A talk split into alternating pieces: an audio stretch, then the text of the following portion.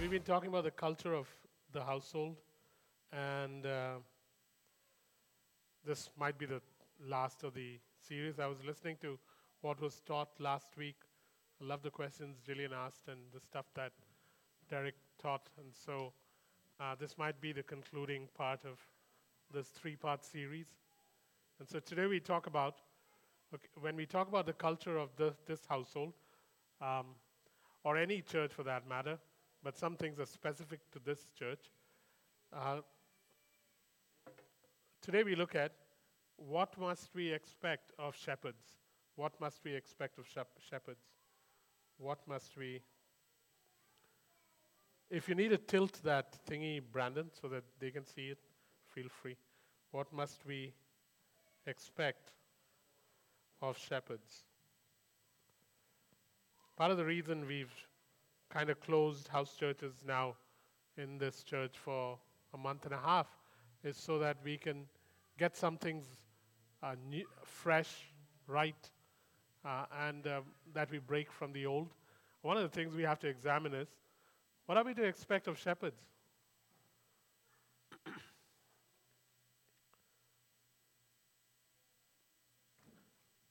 and so we look at scriptures and see what is expected and uh, then try and use that as a plumb line to see how well we do in the future. And it applies to me and to the ones that are in charge of house churches.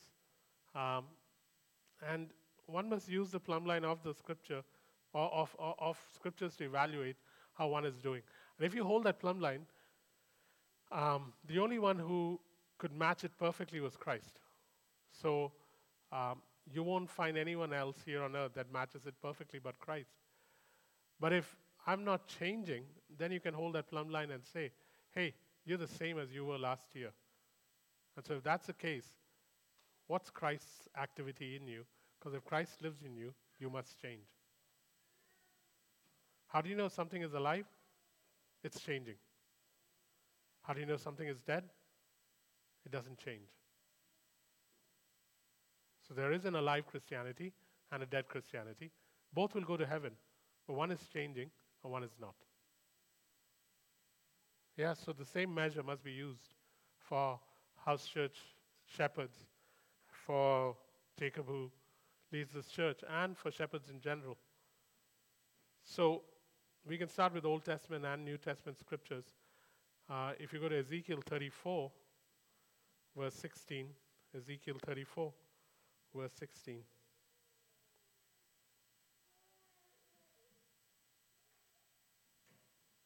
It says, uh, sh- uh, Shepherds seek, shepherds seek for strays or the lost. Shepherds bind the injured.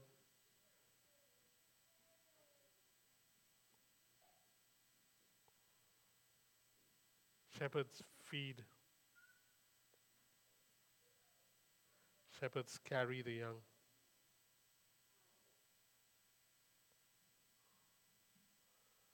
And ultimately, shepherds lay their lives down.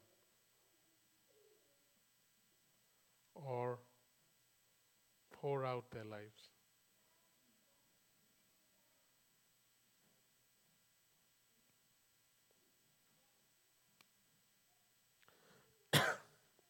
Seek for strays or the lost. Guys, strays are those who lose their way. And then there are ones that choose a different way. To lose one's way and to choose one's way are two different things.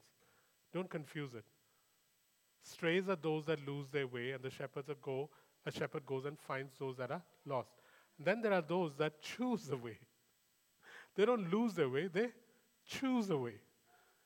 And when they choose a way and they go down that contrary way, Sometimes a shepherd can do nothing. You've got to let them go. To lose one's way is different from choosing one's way. When you lose the way, you're supposed to go help the stray come back. But when you choose to go a certain way, then it's different. There's a difference between dogs and cats. Dogs lose their way, cats choose their way. So just remember that. It's the easiest way to figure this out.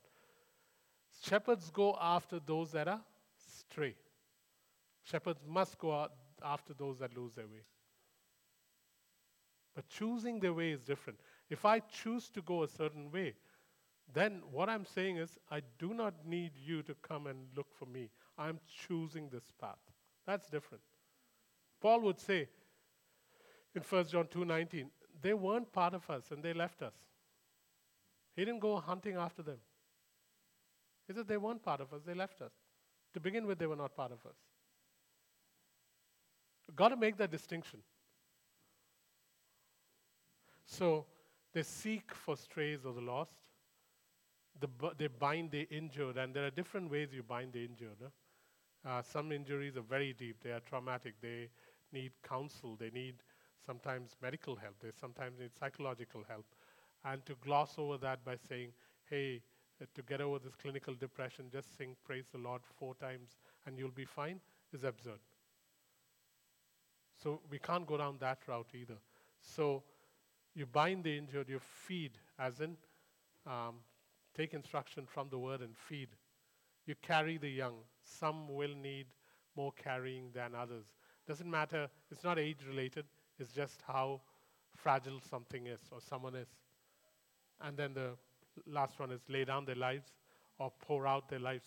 We may not have much opportunity to lay down our lives, but we will have opportunity to pour out our lives. If you go to Acts chapter 6, verse 3,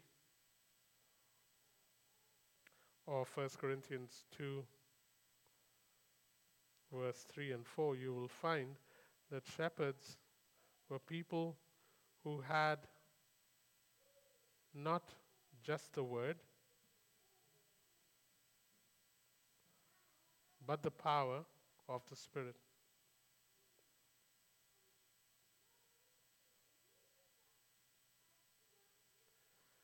The same guy, Barnabas, um, or Philip, or others that you see in Acts chapter 6, verse 3, who were deacons, were full of the Holy Spirit and with power, and later on, they did become shepherds in different places. 1 Corinthians 2, verse 3 and 4, Paul says, I did not come to you with oratorial skills, but I came to you with the demonstration of the power of the Spirit. So it is important that shepherds not just know how to teach the word, but the word must have the power of the Spirit evident even while it is being taught. It must affect hearts. It must bring instruction. It must bring conviction. It must immediately change because the Spirit of God wants to go somewhere else. It must leave someone cut. Not to injure, but to set apart that which is dark from that which is light, because that's what the word does. Remember the other thing that I've said many times God does not make leaders and followers, God only makes sons and servants. So there's no special group of people in a church called leaders, and there are no special group of people called followers. God does not make them like that. Why? Because He makes them in His image. If He's made them in His image, He only makes sons and servants, which means there is nobody who cannot rise up to be a shepherd if he is shepherded. I mean, I loved what Derek said last week. You cannot disciple unless you are discipled. Would you trust me with your car to fix your car? If you want me to pray over your car, great, I can, and it might work. But would you really trust me before you go on a long trip to fix your car? Dead silence, huh? Shepherds turn you. And now we look at First Thessalonians. These scriptures are from First Thessalonians, uh, verse chapter 1 first, verses 5 to 10. When you read it, you'll find that shepherds turn you from idols to the living God. From idols to the living God. It is the job of a shepherd to be able to spot the idols in a person's life. What are the idols in Mark's life? What are the idols in Diana's life? And once you spot these idols, to call them out and say, Mark, are you going to let go of this idol? Diana, are you going to crush this idol so that it no longer is something that makes you dance for it? Idols always have you dance for them, eh? And anything I say to you, obviously applies to my life, but I'm not going to use the royal we and say, oh, I'm like you and all this. That's taken for granted, so I'm going to point at you. Yeah? So I'm pointing at Diana saying, can you get rid of the idols in your life? So that's part of the job of a shepherd. Show people the idols in their life so that they can turn to the living God. 1 Thessalonians 1 5 to 10 talks about it. From there, you go to um, chapter 2, verse 7 to 12. And shepherds are supposed to be like nursing mothers. Nursing mothers. And charging fathers. Nursing mothers and charging fathers. Gentle among you like a nurse or a mother, caring tenderly for children. And as a father, charging, urging, encouraging children to do what? To live a life worthy of your calling.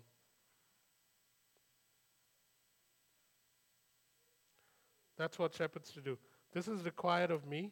This is required of every house church leader in the future.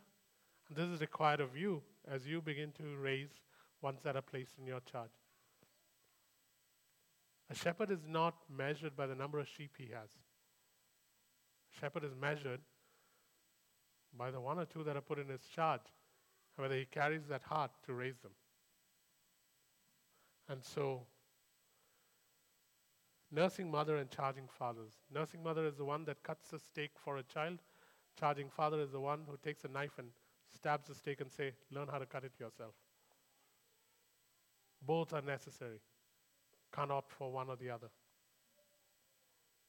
Problem is, churches are full of nursing mothers. Very few urging, charging fathers. And churches and people have gotten so used to nursing mothers that when charging fathers, urging fathers come along, they can't handle it. It's a culture that has been created. Causes me to remember Paul's words, which he says, You've been drinking milk for so long. When are you going to start chewing meat? But for meat, you need certain kind of teeth.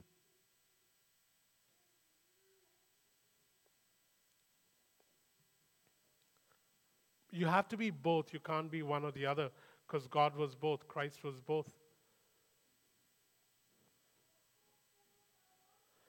Shepherds appoint, next one is uh, chapter 3, verse 1 to 3. Chapter 3, verse 1 to 3. Shepherds appoint Timothy's and Titus's. And these are gender free terms. Um, so don't think of it as only guys. Shepherds appoint Timothy's and Titus's um, who are like minded.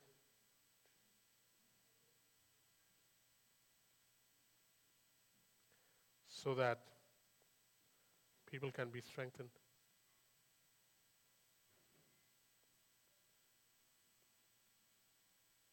So that people can be strengthened. And so that nothing hinders, so that nothing hinders I'm basically rewriting scripture. Nothing hinders establishment or discipleship.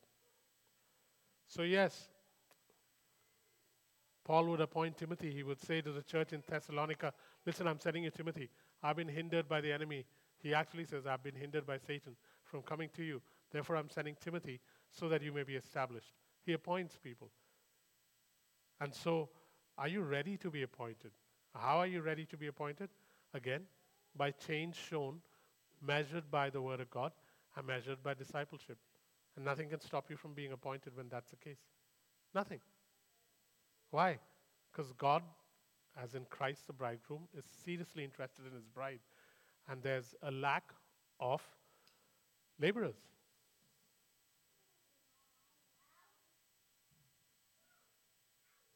And so one must appoint once it take over. And one must be ready so that at the drop of a hat, you can be appointed. The beauty about this process is that we're not looking for individuals without flaws, we're looking for flawed individuals.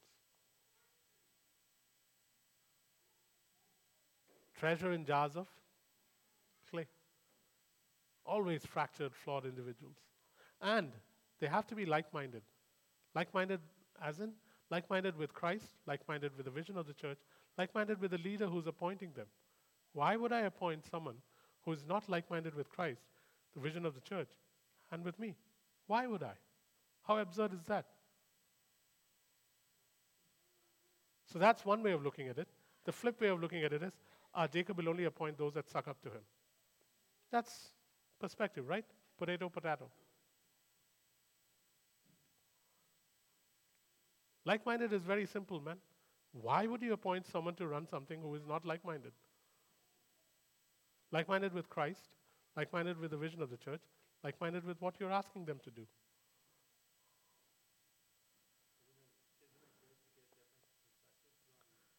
On vision, no. No. Yeah. On perspective on scriptures, yes. Perspective on methodology, yes. But on vision, no. On uh, mandate, no. Uh, I'll give you a simple example. Let's say uh, we start a healing room. And let's say you and I believe that healing is the will of God. And Nick believes God sends sickness sometimes to teach us a lesson. Is it even remotely possible to appoint him to lead that, even though he's compassionate? Even though he's a better man than us? Even though he knows the scripture better than us? He knows scriptures by heart. Can you and I take a risk with Nick? Because it complete. Yeah, those things, uh, in, in the things that are not major, yeah. But in the things that are major, no. Yeah.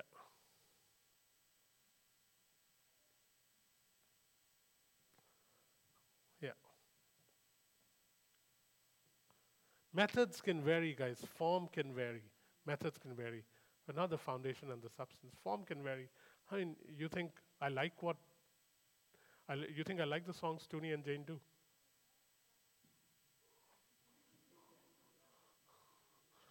They're new. Some of them I don't even know. I like the good old songs from the 70s and the 80s. Anytime I come up, what comes out of my mouth? Some song from the 80s.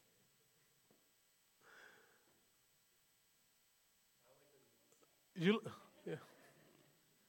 So, the point being, form and content, form and um, um, uh, the form, form doesn't matter. The the content must serve the purpose that God has for any particular unit. The form doesn't matter. And the method of methods also don't matter as long as they are not ungodly. Okay, the next one is from 5:14. 5:14, 1 Thessalonians 5:14. Um, shepherds are called to admonish the idle and disruptive. They're supposed to strengthen the weak. This is in scripture, just rewriting it, and encourage the faint hearted.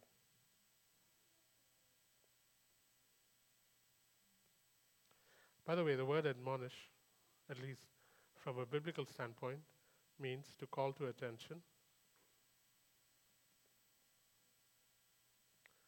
to rebuke,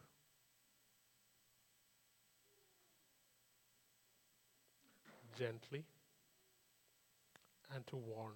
That's the meaning of admonish.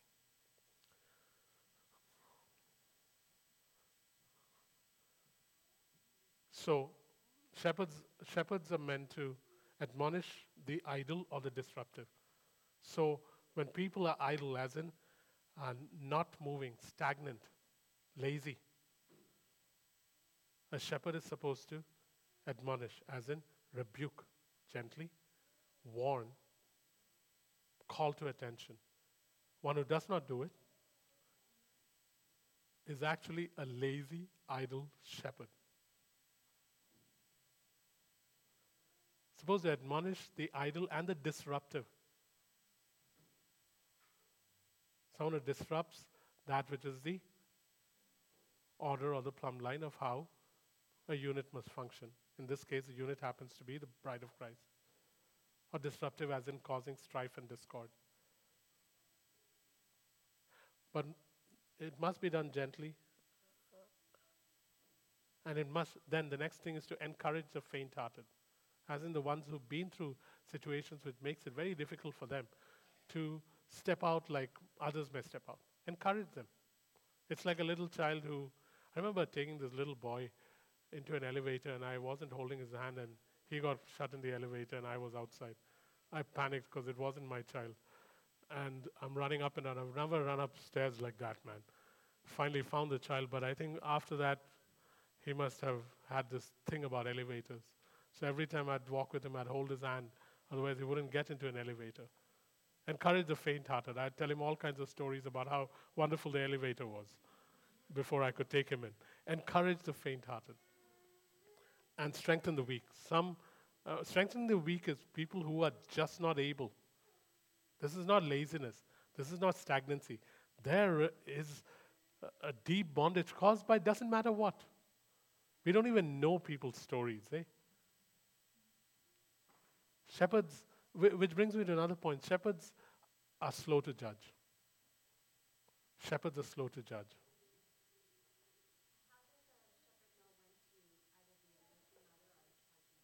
how to be a, when to be a nursing mother or a charging father. Um, I think that everyone you should start as a nursing mother, because most children start that way. And so I'm not saying one should look at someone as a child. I'm saying the attitude, the relationship is that of someone who, with a child or with someone they're raising. I'm, I'm not talking about child about like Phoebe. I'm talking about that should be the attitude. And so I think you begin with a, from the place of a nursing mother. And as the person grows, you begin to give them things and hold them responsible to it instead of kuchikuing them, mollycoddling them, which is what we do. And part of the reason we do that is because we are scared that people will leave. You can never serve those that you are in bondage to. You can never serve freedom to those that you're in bondage to. You can never serve freedom to those that you're in bondage to.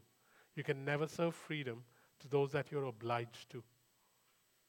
Anyone who you're obliged to, either because of relationship, finances, um, some past uh, obligation, or even if they did something great for you and rescued you, the moment there's a sense of obligation that requires a payment of due, you can never f- serve them freedom.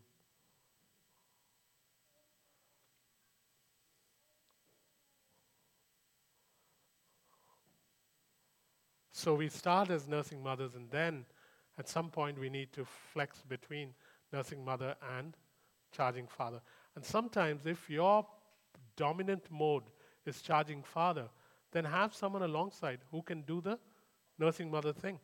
That's the beauty of a larger church. You have more than one person. You have more than one person. So if Nick is someone who is like a nursing mother and Mark is someone who's like a charging father, Put them both in charge of Sheldon. Now Sheldon gets both sides. And he's taken care of from both sides. When you start initially, it might be difficult. You might only have one dominant kind. There's a reason why uh, there's a two parent system that got created. It helps. There's a reason why one's called a mother and the other one's called a father. It helps. It is difficult for a single mother to be both. There's reasons.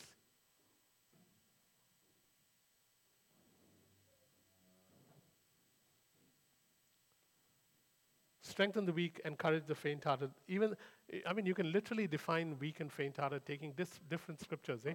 What do you do with Mephibosheth, who is your enemy's son, who broke his leg uh, and is lame and is not fully committed to you? What do you do with him? Do you put him out or do you bring him to your table, cover his lameness, and feed him? What do you do? It differs. Uh, uh, none of this is a blanket statement, but these are the things that a shepherd must begin to form in his heart. This is how every house church shepherd and Jacob should be towards the church. This is how you measure. You don't measure to find fault, you measure to see if the person is increasing.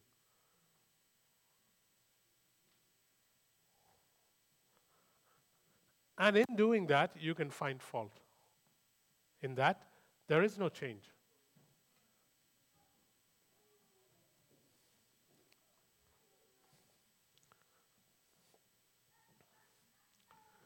Yeah, so going back to that point, one of the things shepherds do, uh, don't do, shepherds don't judge. And that is something that I have to s- sometimes struggle with because it's so easy to look at your past six months and judge you today based on the last six months when you could have changed over the last four weeks. But I'm still holding on to how you were five months ago or to that one incident that has happened 20 times, not realizing that the Spirit of God has worked a marvelous miracle in you and you have changed. But I still judge you by that, by those 20 incidents. Shepherds are slow to judge. And that is something shepherds have to work at. Because otherwise, the person, the sheep you're dealing with, and I'm not trying to make a distinction between shepherd and sheep, because like Derek said, you have to disciple to be dis- you have to be disciple to disciple. Otherwise, the people you are raising are already starting from not square one, but minus two. As in, instead of starting from this point, you've, you, you, you're judging them here when they've already moved here. That's something we do, eh? At least I do. I was going through this, I was saying to myself, got to see with the eyes of the Spirit to locate where a person really is right now.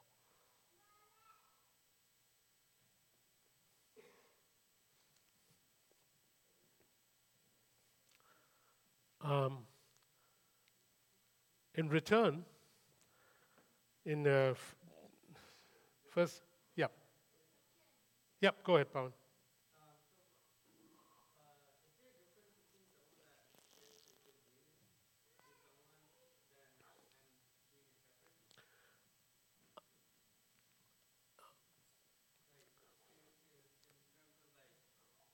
Yeah.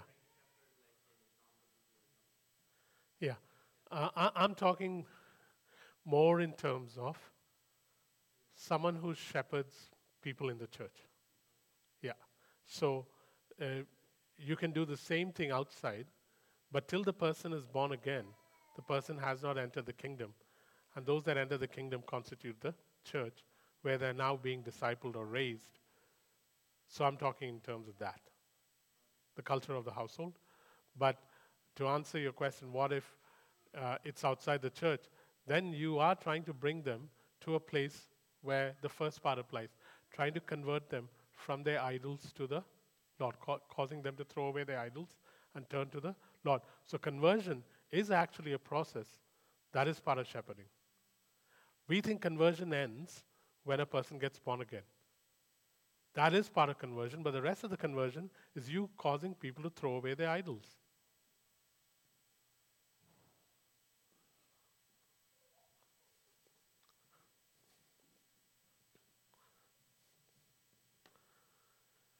It says in 512 that one of the things we must do, and this is not from the shepherd's point of view, but in terms of how we should deal with shepherds, we must respect them.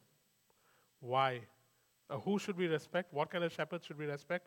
We should respect shepherds who labor amongst us. B, who are over us. C, who admonish us. What a litmus test, eh? In 1 Thessalonians 5:12 it actually says this, respect those that labor among you who are over you and who admonish you. Respect them. So the question then becomes do I recognize those that are laboring amongst us? Two, Do I acknowledge that they are over me? Tough one, eh?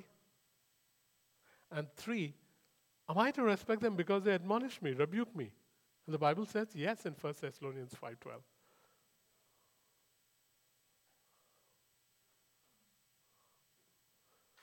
All three are difficult. One, I got to recognize those that work amongst us. Two, I've got to acknowledge that they are over me. Yikes. I thought this was Eden, everything was equal. No, that was after the fall.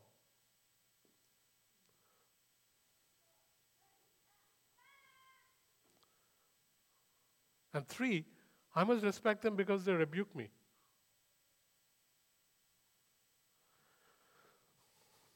Thank God this is scripture. Any questions before we move on? Any questions? Cool. What else is expected of shepherds in this church? They must follow. Let's let's put them on the spot. If you if you uh, lead a house church or Wally or anything of that sort, can you stand?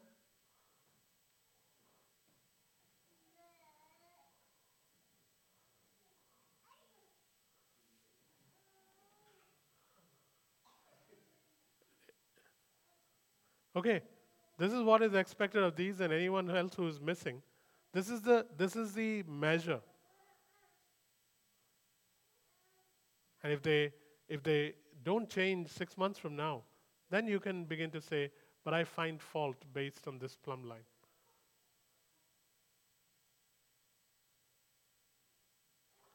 You can sit.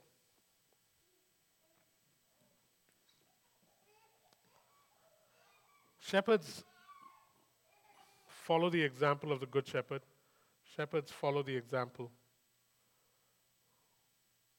Follow example of the Good Shepherd. And if you want to find out what that looks like, read John 10 or Psalm 23, and you get a decent idea where it all culminates with just one simple statement. A shepherd lays down his life for his sheep. And in Jesus' case, that was real. In your case, it should be a shepherd pours out his life for his sheep, pours out his life. And so, do the ones that lead you pour out their lives for you. What does pouring out their lives look like? It must inconvenience them and they must be depleted because of you. They must have less because of you. They must have less strength, less money, less time, um, less self focus, less time for their families. Uh, they must have less so that you have more.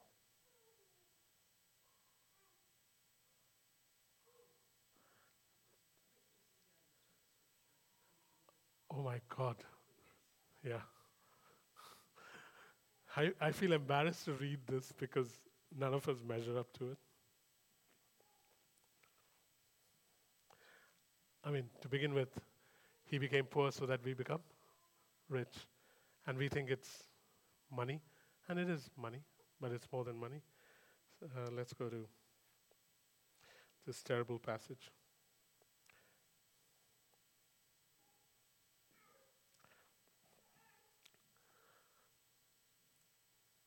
Working together with him, then, we appeal to you not to receive the grace of God in vain.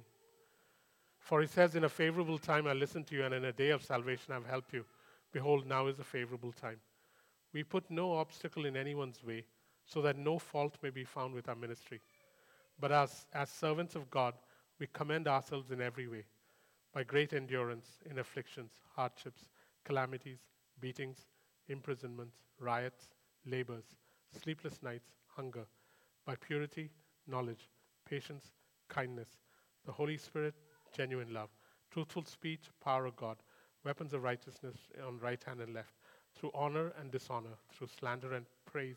We are treated as impostors and yet are true, as unknown yet well known, as dying and behold we live, as punished and yet not killed, as sorrowful yet always rejoicing, as poor yet making many rich, as having nothing yet possessing everything. We have spoken freely to you, Corinthians. Our heart is wide open. You are not restricted by us, you're restricted in your own affections. In return, widen your hearts also. This is Paul talking to the Corinthians, saying, This is what I'm doing for you so that you become rich and I become poor. Later on, he goes on to say that I'm going to pour out my life as an offering so that you increase and I decrease. Later on, in sarcasm, he says in 1 Corinthians, We are the scum of the earth, but if you live as kings, so be it. Time and time again, Paul talks about how he was lessened so that his people may increase. Oh, sorry, 2 Corinthians 6. I, uh, the reason I don't read it is when you read this, it is definitely not a resume of anyone in this church.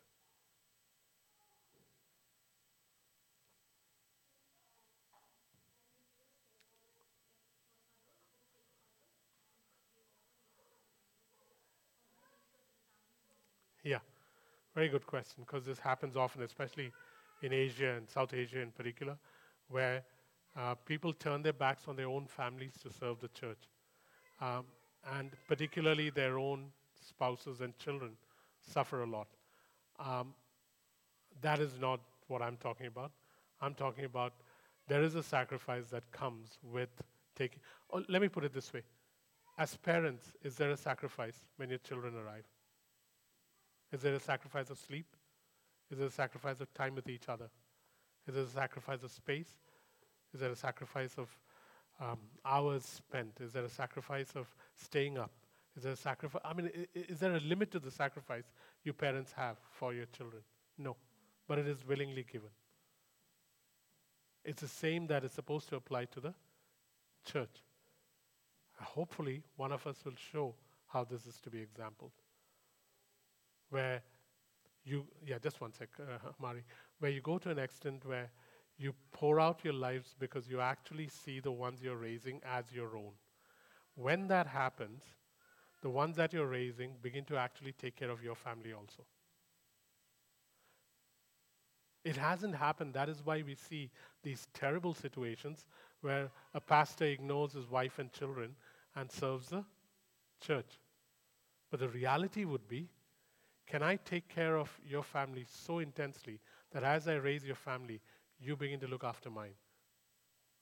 Because ideally, according to Christ, the church is supposed to be the family of families. It is not supposed to be like a family, it is supposed to be the family. Church is not supposed to be like your family. Church is to be your family. And the reason we struggle with that is because we want it to happen to us first before we will reciprocate. And you might have a measure that is completely skewed.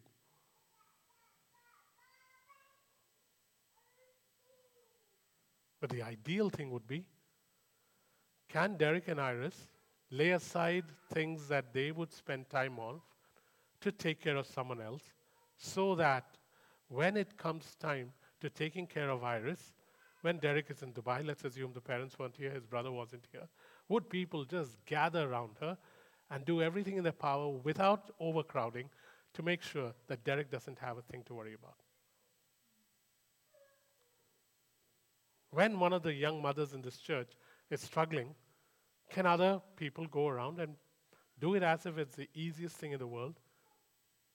Can it even happen?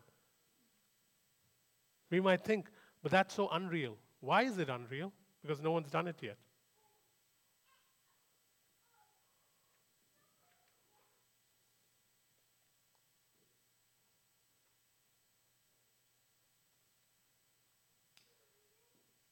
I have seen it in my life. I've seen what I did for Derek when Derek first came here.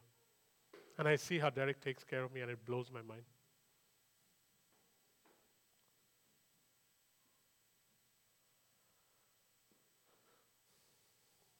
I'm just giving you one example.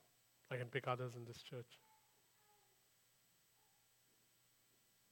I love how 2 Corinthians 6, that bit I eh, read, end. It says, Corinthians, we've opened our hearts to you. Open wide your heart so that you can embrace us too. And I say to you, to many of us who are sitting here, I say to you, some of your leaders have opened their hearts to you. You now open your hearts so that you can embrace them. Because if you're waiting for people to jump off the steeple to prove how much they love you, it ain't going to happen. Because this is not a test, it's a relationship. A relationship does not happen unless it's two ways. Surely by now you know that.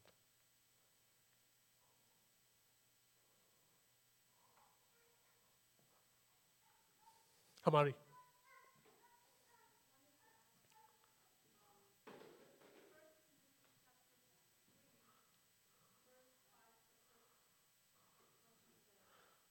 Let me read it. Oh. First Timothy.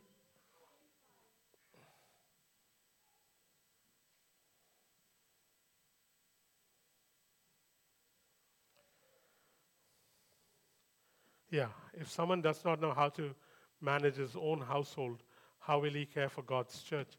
And so, um, the way we look at it is yes, you have to you have to take care of your household which is part of the larger household.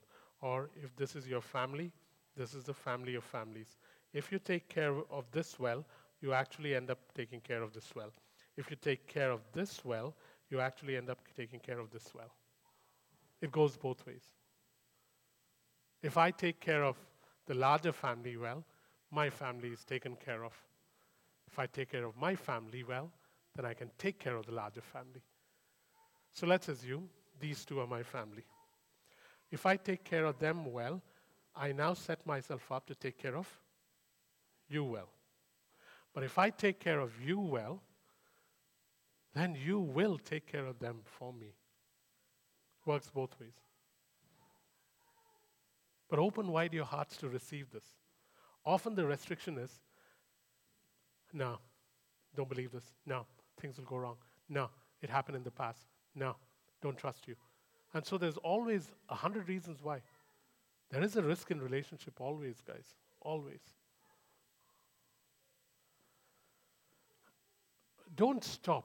All I'm saying is don't stop. If you are not there, keep working towards it. Next year, get there. But don't stop. Don't, don't shut the heart off.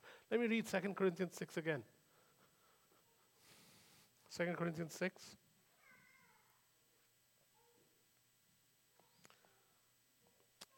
Verse 11. We have spoken freely to you, Corinthians. Our heart is wide open.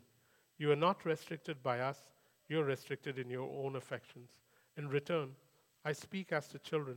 Widen your heart also. Reading from the NLT.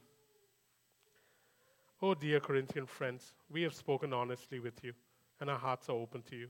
There is no lack of love on our part, but you have withheld your love from us.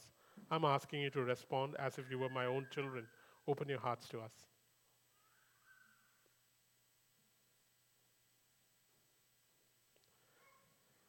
Message Dear, dear Corinthians, I can't tell you how much I long for you to enter into this wide open, spacious life. We didn't fence you in. The smallness you feel comes from within you.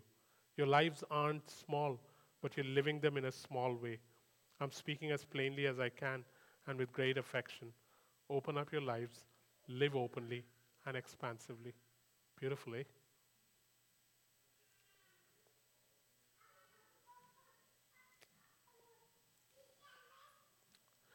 Another thing that is expected of shepherds shepherds must display their lives.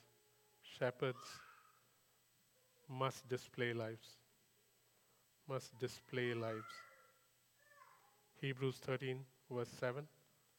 Hebrews 13, 7. They must display their lives so that others can, so others can consider outcomes, can consider outcomes and imitate. You can't have a life that you live as a shepherd and a life that you live privately. Shepherds must display lives so that others can consider outcomes and imitate. You can't have a private and public life. I'm not saying you can't have private, uh, your own secrets or your own thing between husband and wife. I'm not talking about that. But try to live your life as openly as possible so that people can consider how you live, see the outcomes, and imitate or not imitate.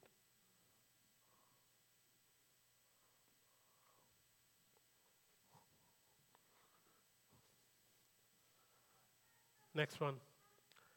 They must admonish, must admonish, must rebuke, must warn, must correct, with tears sometimes. To some, it will be life giving, to others, it will be controlling. To some, it will be life giving, to others, it will be controlling. And there's nothing you can do about it. Nothing. Nothing. To some, it'll be life giving when you admonish them, when you rebuke them. It'll be life giving. To others, you'll be someone who's trying to control their lives. There's nothing you can do about it. One of the things you must be willing to, as a shepherd, is understand that your reputation may be sullied, that there might be accusations.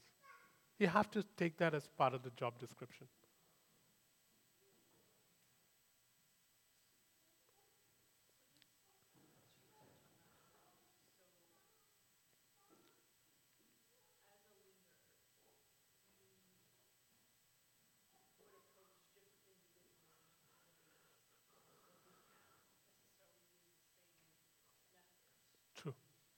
True.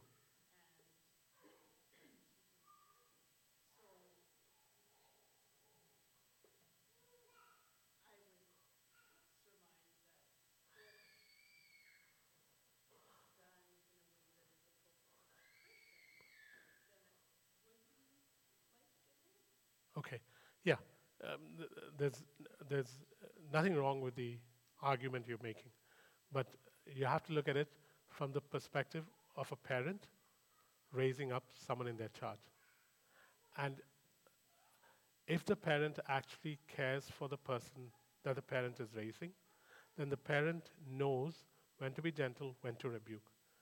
And the one that is raising cannot determine what is right for the one being raised. It's like a patient going to the doctor and telling the doctor, I do not like that diagnosis or that prescription. I know what's good for me, so can you change it? Yeah. Yeah. Yeah, rip a strip would be not good in any circumstance, but rebuke um, and do the mother father thing is important. And this is, the, this is the thing.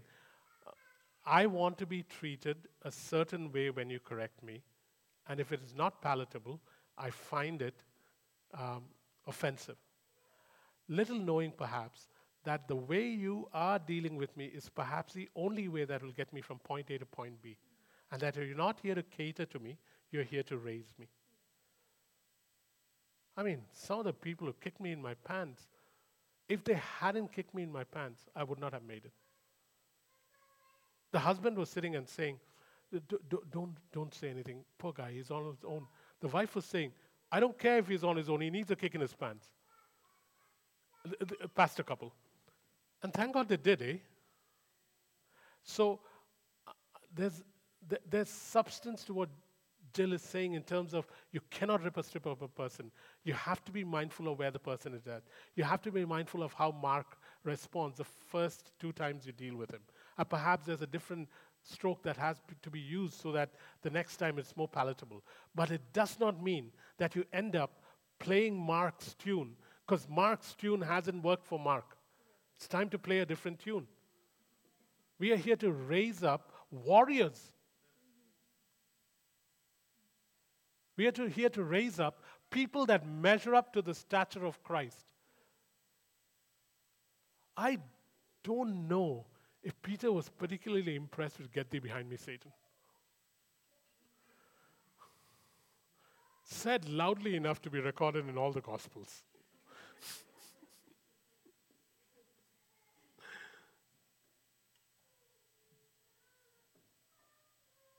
there must be a balance. I think one of the things that will bring balance is if I do not prejudge you. That's one thing that'll be helpful. Two, can I always keep in the back of my mind the fact that a shepherd is a parent?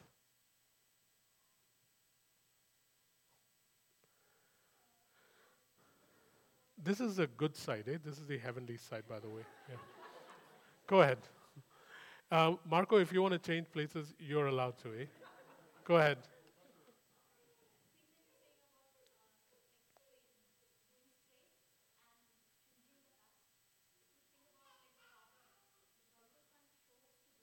Yeah. Was towards him. But what did the father do? Yeah. Waited for him to? You lose your way, go find the person. You choose your way, wait for the person to come back. The prodigal came back, and the father was there waiting for him. You come back, I'll embrace you, and I'll cut the calf as many times you go and come back and have a party. But you must choose to come back, just like George has now come back.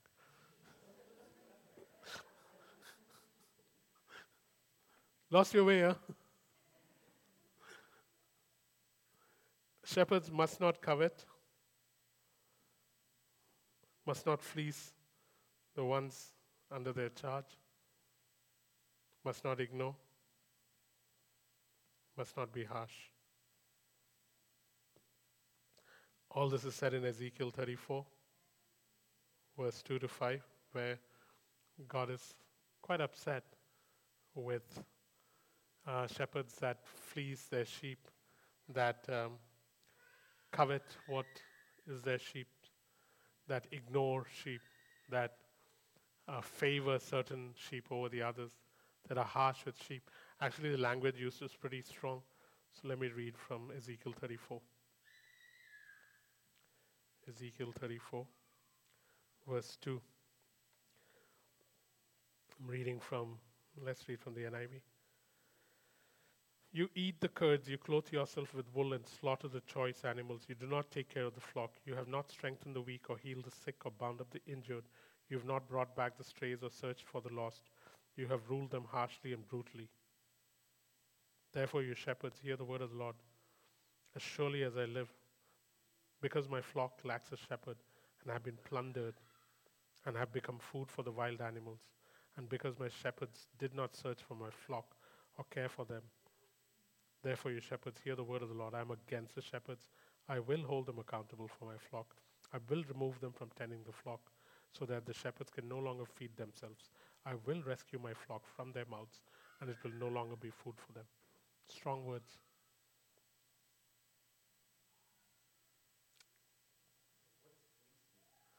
Uh, as in, um, um, I take advantage of you, take your car, take your fleece and hoodie. Basically, fleece the sheep. But when it comes to you, I can't fleece you. So, so take, yeah. yeah. I love what um, Paul says in Acts chapter 20, verse 35. He says, go to Acts 20, 35. Acts 20, 35.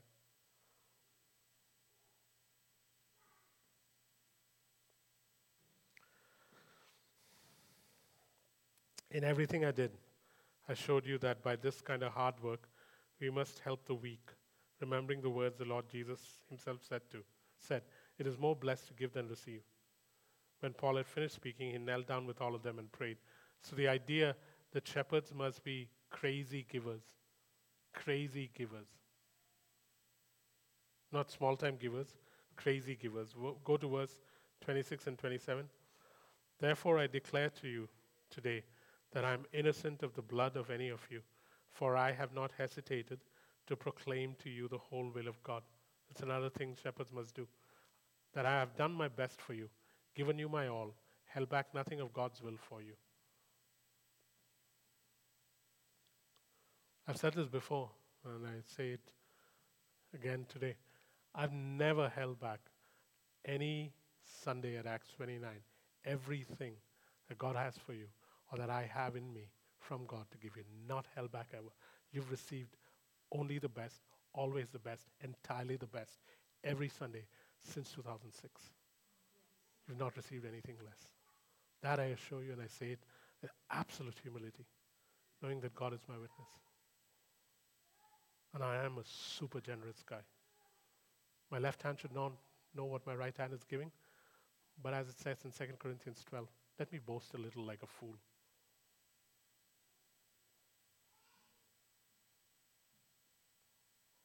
Yeah. And when I look at some of the guys that stood up, I know their lives. I know how much they've given. I know how much they earn. I know how much they give. It's stupid. This is a decent church, guys. But all these guys I talked about, including this wonderful guy, is severely flawed and must be measured using this plumb line to see if it gets better. They must get better.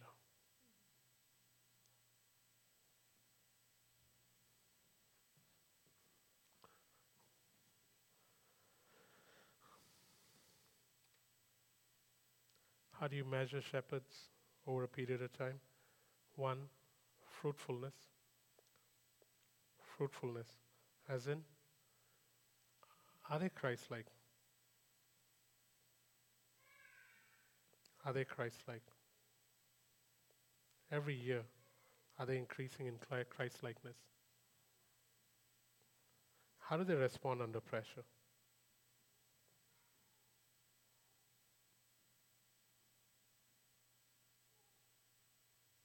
That's one of the measures I use to measure the ones that stand up. Eh?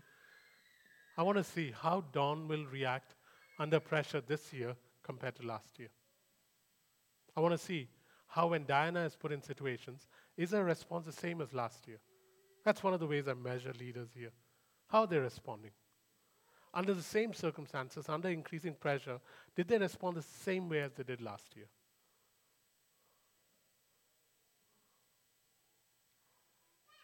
and Christ likeness.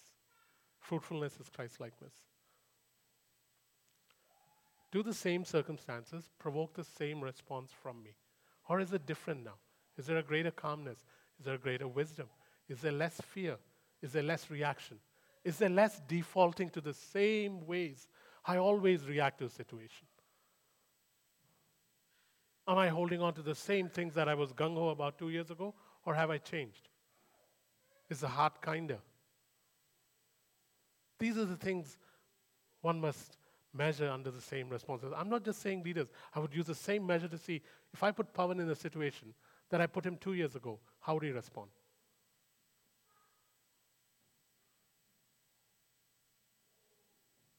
That's a good measure, isn't it?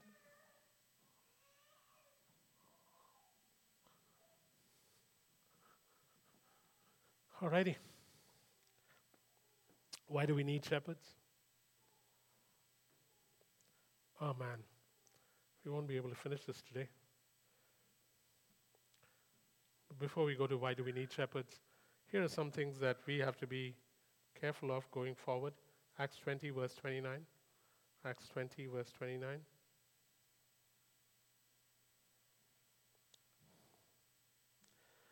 I know that after I leave, savage wolves will come among you and will not spare the flock. Even from your own number, men will arise and distort the truth in order to draw away disciples. So, be on your guard. Remember that for three years, I never stopped warning each of you night and day with tears. Now I commit you to God and to the word of His grace, which can build you up and give you an inheritance among all the saints. He's talking to the ones he appointed. Eh? Verse 28 Keep watch over yourselves and all the flock of which the Holy Spirit has made you overseers. Be shepherds of the church of God, which he bought with his own blood. Crazy. That is the thing that is most important. That listen, this was bought by the blood of Jesus Christ. I have placed you as a shepherd over it. Guard it well, because there will be savage wolves that attack from outside. And there will be people that rise up from inside that distort the truth. That is what we have to take a stand against. Those that distort the truth from inside and savage wolves that attack from outside. And therefore, you need shepherds. You have Psalm 23. Your rod and your staff, they protect me. The staff is instruction. The staff is used to draw in. The staff is used to protect. The rod is a rod of authority and discipline, a casting out. And a true shepherd who knows how to rise up and stand tall has the ability to use that rod of authority powerfully. Because our battle is not against flesh and blood, but against evil forces using men and women.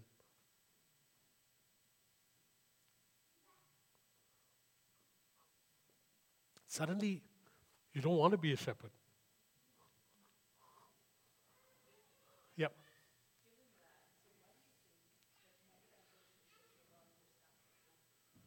Yeah, they're comfort because the sheep are comforted with the rod and the staff.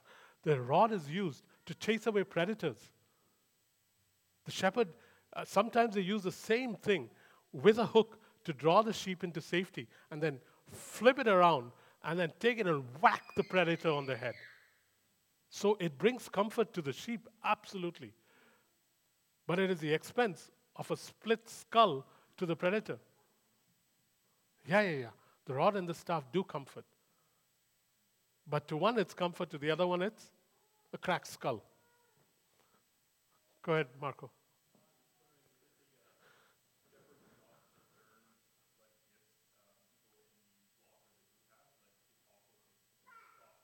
Yeah. Yeah. Shepherds, just like parents, have the ability to see in their children things that the child is good at before the child knows it. And then find either people that can help them walk in it or encourage them in that um, without um, having them escape simple chores like washing the dishes, drying them, cleaning the toilets, etc. Yeah. Because otherwise, you get so specialized that you won't do any of that.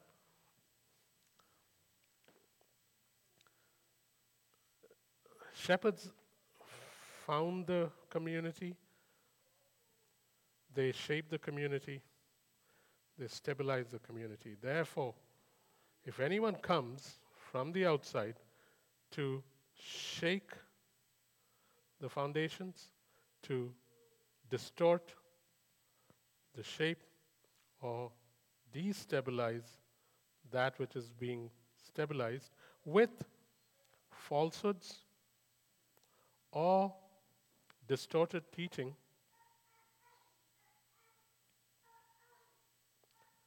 or discord, then it is the job of a shepherd to stand against it despite accusations, threats, etc. You're supposed to do that, man. Wouldn't you do it as a dad over your house or as a mom over your children? You would do that. Do it for the church too.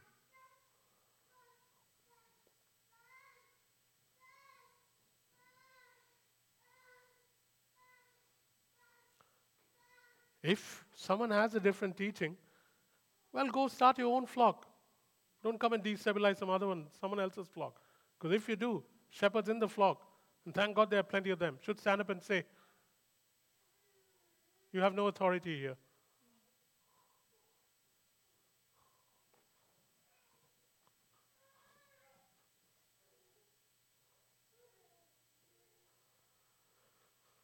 We're creating a counterculture, guys, a community that is different from the communities of the world.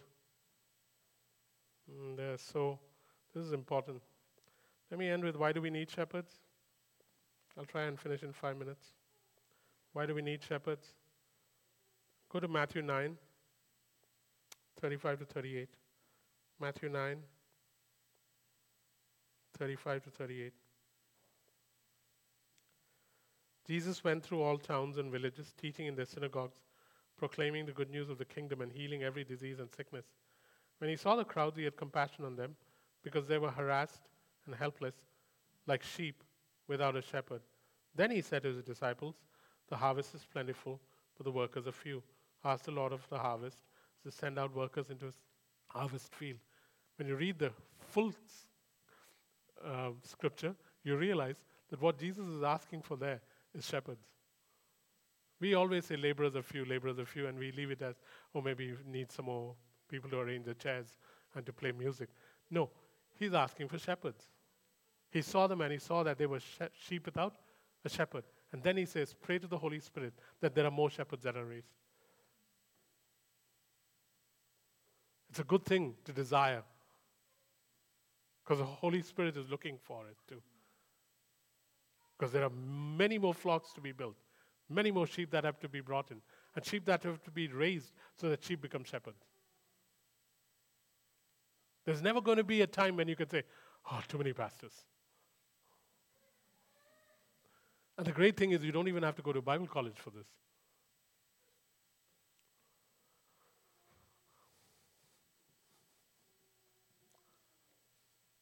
Acts 14, 21 to 23.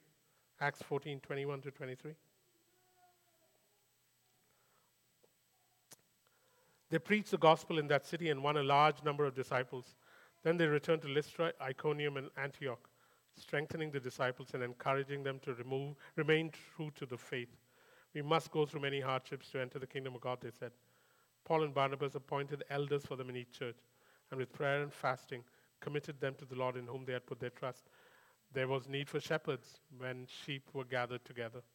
So shepherds are critical to sheep, or let's change the word sheep to sons and daughters, because there's only one good shepherd being raised.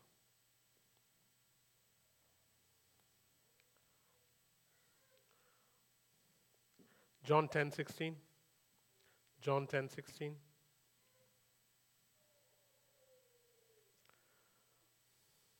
I have other sheep that are not of the sheep pen. I must bring them also. They too will listen to my voice. There shall be one flock and one shepherd. More sheep pens means that the good shepherd needs more shepherds.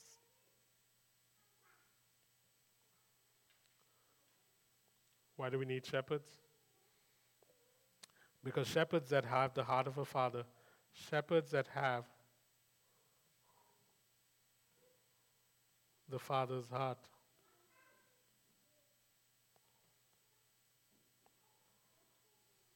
We'll raise churches that are not orphanages. We'll raise churches that are not orphanages.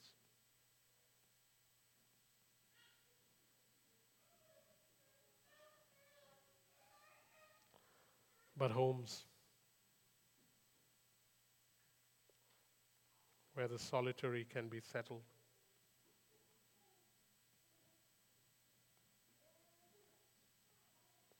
You should read Psalm 68, verse 5 and 6. It talks about that. This is one of the difficult things if you're not discipled. Eh? If you're not, if you if you resist being discipled, then you do not end up being in a position to disciple a part of being discipled is very simple. I've said this before. What is a disciple? A disciple is someone who understands divine sonship and divine ownership. Divine sonship, divine ownership. That's a disciple. One who understands what it is to have a father and to convey his attributes and to have a master and serve at his command. That's discipleship. It's beautiful. Discipleship at the end of the day is divine sonship, divine ownership one that knows the Father and is able to convey the attributes of the Father to the ones that he's raising, one that knows his master and serves at the pleasure of the master. Those are the two things. And so, when one is not discipled, one does not get to a place where one can then raise a church that is not an orphanage.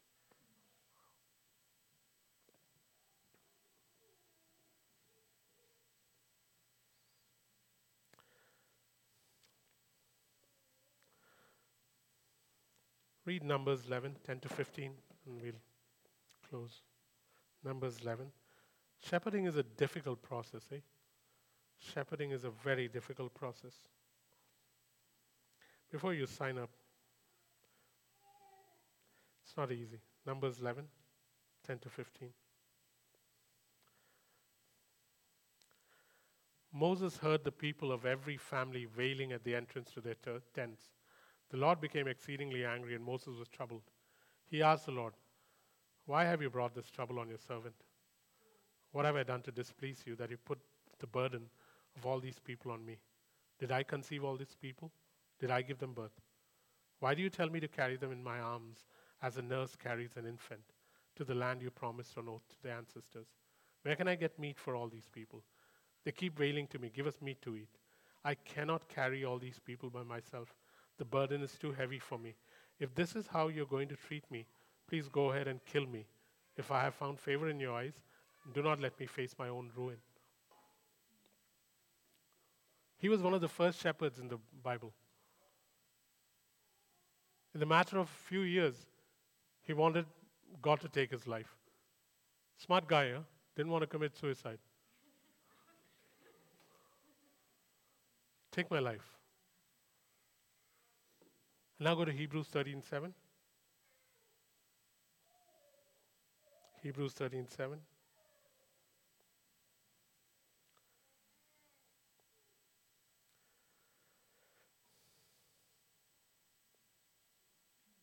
No, that's not the one I'm looking for. But it says, try, uh, but it'll do for now. Remember your leaders who spoke the word of God to you. Consider the outcome of their way of life and imitate their faith. There's another one which says, try not to be a burden to your leaders. Try not to be a burden to your leaders. Oh, Hebrews 13, 17. Sorry. 17, not 7. Have confidence in your leaders. Submit to their authority because they keep watch over you as those who must give an account. Do this so that their work will be a joy, not a burden, for that would be of no benefit to you.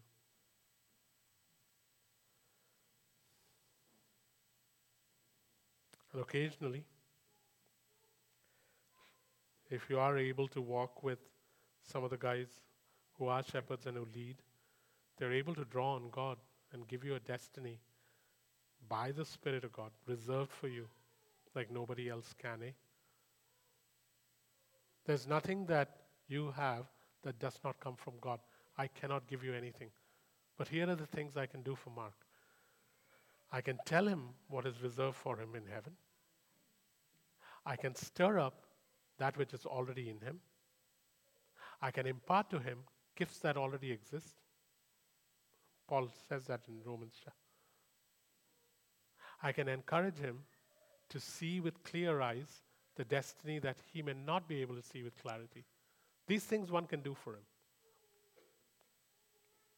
I can take that which is upon me that I see in him and say, Hey, run in this. Those are things that leaders can do for people. But it all depends on whether Mark desires it, wants it, chooses it, runs after it. An opportunity must be given. But the prerogative is mine to give an opportunity, his to run in it. And a day will come when you will have to do that for someone, someone else, where you go and say to an Elisha who's waiting, and you say, Here, I'm throwing my mantle upon you. I want to give you this opportunity to grow in it, to rise in it. I see what God has for you. I know you know it too. But perhaps you can't run in it. Let me help you. Let me impart to you a gift that will help you. Let me stir up within you that which already exists. Let me tell you what God has. Let me open your eyes so that you see with greater clarity that which lies ahead of you. Let me paint um, an attainable milestone that you can walk towards. Let me help your lame legs and your blurred vision. Am I special in doing that? No. But I've run this before you and people did it for me. Let me pass on the gift. And now that it has been offered to her, the question is does she want to step into it? The prerogative to give it is mine, the prerogative to pursue it is hers. This is why Elijah walks away after throwing the mantle. And when Elisha says, I've got to say goodbye to my parents, Elijah says, What is it to me? It's deliberate. Numbers 11, 14 to 17. Numbers 11, 14 to 17. This is an Old Testament pattern.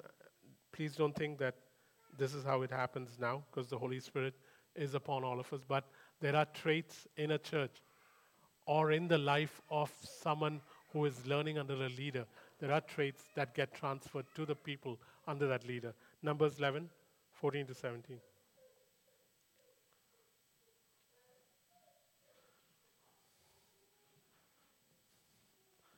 Numbers 11, 14 to 17. So he says, I cannot carry all these people. And he says, Kill me. The Lord said to Moses, Bring me 70 of elder, Israel's elders who are known to you as leaders and officials among them. Have them come to the tent of meeting, that they may stand here with you. I will come down and speak with you there. I will take some of the power of the Spirit that is on you and put it upon them. They will share the burden of the people with you, so that you will not have to carry it alone. Sometimes when I watch how things go on here when I'm not here, you think it's not evident? You think, you think uh, a Toonie or a Remy or a Jane or who, who do worship, they don't carry the same genes? You think the ones who speak here don't carry the same genes? It's not Jacob's genes. It's the Spirit of God who gives certain places traits, and those genes get transferred.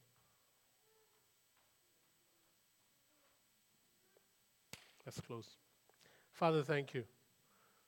Love this series, Culture of the Household. Thank you that there are measures that you want us to aspire to attain. Thank you that it says in Ephesians 4 to be conformed to the nature of Christ, to the stature of Christ. Thank you that you, Jesus, are the great shepherd, the good shepherd. Thank you, you lived your life openly. Thank you that there is a person to imitate, a person to model our lives after. Thank you for the writings and the letters written by Paul, Peter, John that show us how shepherds should walk. Thank you that there's nobody here who cannot one day walk in being shepherds and raising up others that in turn can lead. Thank you. Our desire is to be able to continue towards this end where pouring out our lives for the sake of others is the most normal, natural thing to do. Once again, I pray that starting with me, down to all the shepherds that are in this church right now, that self preservation will end. That self preservation will end. That self preservation will end. Thank you that we are establishing a culture. Thank you that Acts 29 is going back to its core roots. Thank you that what will emerge will be strong in 2024. I bless you, Father, for your kindness to us. And then finally, Father, this is your flock bought with your blood. You are the great shepherd. We acknowledge you. Before we acknowledge man, we acknowledge you. We take our direction from you. These things that we have talked about are things that you have said. We obey you. I obey you. But we will take on our responsibility seriously and walk in it as shepherds because you've set a plumb line for us. In Jesus' name, amen. Hey, Mike. Hi, Karen. Uh, we start at 5, but next week we are starting at 3.